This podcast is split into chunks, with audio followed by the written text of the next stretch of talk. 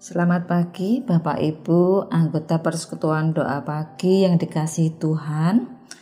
Kita bersyukur boleh dipertemukan kembali di dalam renungan pada pagi hari ini. Mari sebelum bagian firman Tuhan kita renungkan bersama, kita bersatu hati di dalam doa. Tuhan, pagi hari ini kami ingin memulai kehidupan kami di sekitar firman-Mu. Kami menyadari betapa rapuh dan terbatasnya kami. Tanpa Tuhan, kami mudah jatuh dalam keputusasaan, kesedihan, bahkan kami sering kali kehilangan pengharapan. Untuk itu ya Tuhan, sebelum segala sesuatu kami alami di hari ini, kami ingin membuka hati dan pikiran kami untuk firman-Mu. Roh Kudus terangilah supaya bagian firman Tuhan ini benar-benar berbicara untuk setiap kami. Dalam nama Yesus kami berdoa. Amin.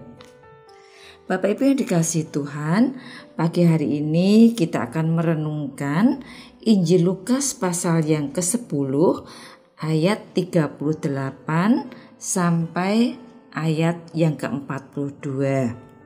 Renungan pada pagi hari ini saya beri tema menempatkan Tuhan sebagai yang utama. Bacaan Lukas 10 ayat 38 sampai 42 berjudul Maria dan Marta. Ketika Yesus dan murid-muridnya dalam perjalanan, tibalah ia di sebuah kampung seorang perempuan yang bernama Marta menerima dia di rumahnya. Perempuan itu mempunyai seorang saudara yang bernama Maria. Maria ini duduk dekat kaki Tuhan dan terus mendengarkan perkataannya, sedang Marta sibuk sekali melayani. Ia mendekati Yesus dan berkata, "Tuhan, tidakkah Engkau peduli bahwa saudaraku membiarkan aku melayani seorang diri?" Suruhlah dia membantu aku. Tetapi Tuhan menjawab, Marta, Marta, engkau khawatir dan menyusahkan diri dengan banyak perkara. Tetapi hanya satu saja yang perlu. Maria telah memilih bagian yang terbaik yang tidak akan diambil daripadanya.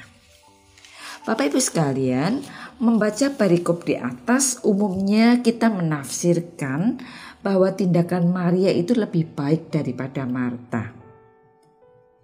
Dan banyak orang berpikir secara umum bahwa pekerjaan yang bersifat rohani itu lebih berbobot daripada yang secara jasmani. Bagi Marta, tindakan menyambut Yesus dengan melayani tentunya tidak salah Bayangkan saja kita kedatangan tamu dari jauh, pastinya di samping menyambut dengan hangat, pasti menyediakan hidangan untuk mereka. Tapi di sini kita melihat Yesus menegur Marta. Karena Marta ternyata fokus pada menyenangkan diri sendiri, bukan pada apa yang menyenangkan Tuhan.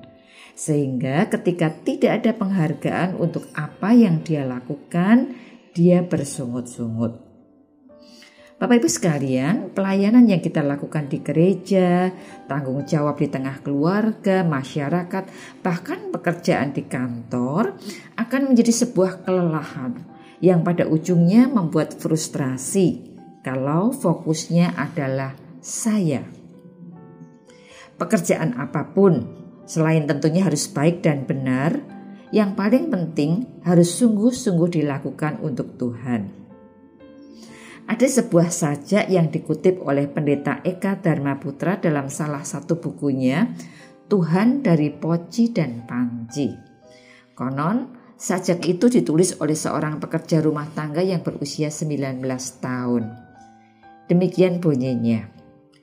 Tuhan dari setiap poci dan panci Aku tak punya cukup waktu, bukan pula seorang ahli untuk menjadi anakmu dengan mengerjakan yang suci-suci. Tapi jadikanlah aku anakmu melalui makanan yang kusaji. Jadikanlah aku anakmu melalui piring-piring yang kucuci. Hangatilah dapur ini dengan kasihmu, terangilah dapur ini dengan sinarmu. Sama seperti engkau menyajikan makanan di tepi danau atau ketika perjamuan malam. Dan terimalah pekerjaanku yang sehari-hari ini yang kukerjakan bagi engkau sendiri. Jadi Bapak Ibu Saudara, bermakna atau tidaknya karya kita tidak bergantung dari jenis pekerjaannya, tapi sikap, motivasi hati kita. Yang kedua, kenapa Yesus menegur Marta? Karena Marta dalam fokus kepada diri sendiri ini memunculkan sebuah sikap iri hati Fokus pada diri sendiri cenderung membuat kita membandingkan apa yang kita kerjakan dengan orang lain. Dan ini berpotensi menumbuhkan rasa iri hati. Terlebih ketika tidak ada penghargaan atau pujian terhadap yang kita lakukan. Yakobus dalam suratnya Yakobus 3 ayat 16 mengatakan sebab di mana ada iri hati dan mementingkan diri sendiri di situ ada kekacauan dan segala macam perbuatan jahat. Tuhan ingatkan Marta untuk fokus pada Tuhan Yesus, sehingga dia dapat menikmati apa yang dilakukan dengan gembira, bukan membandingkan dengan apa yang dilakukan oleh Maria.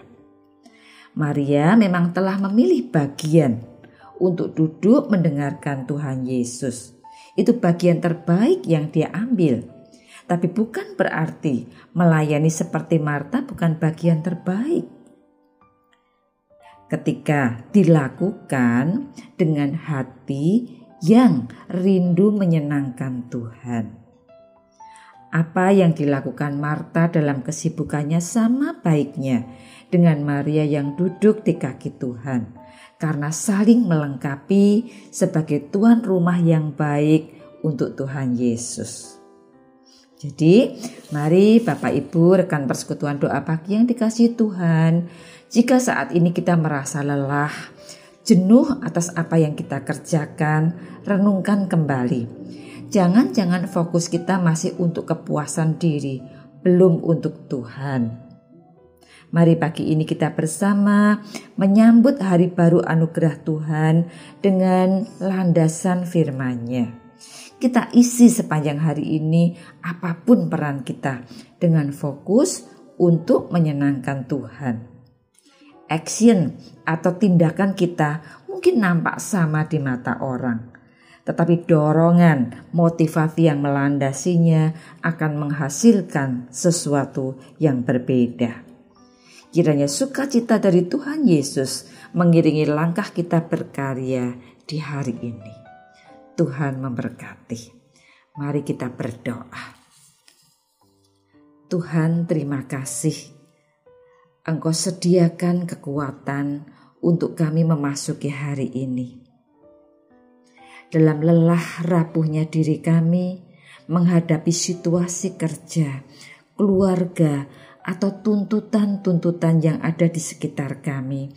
Kami mau bawa semuanya di bawah kakimu. Murnikan hati kami ya Tuhan, sehingga apa pun yang kami kerjakan, kami hanya memiliki kerinduan untuk memuaskan hatimu, bukan diri kami. Sehingga ketika mungkin tidak ada penghargaan untuk setiap jerih lelah kami, kami tidak pernah berkecil hati karena sesungguhnya kami melakukan semuanya untuk Engkau.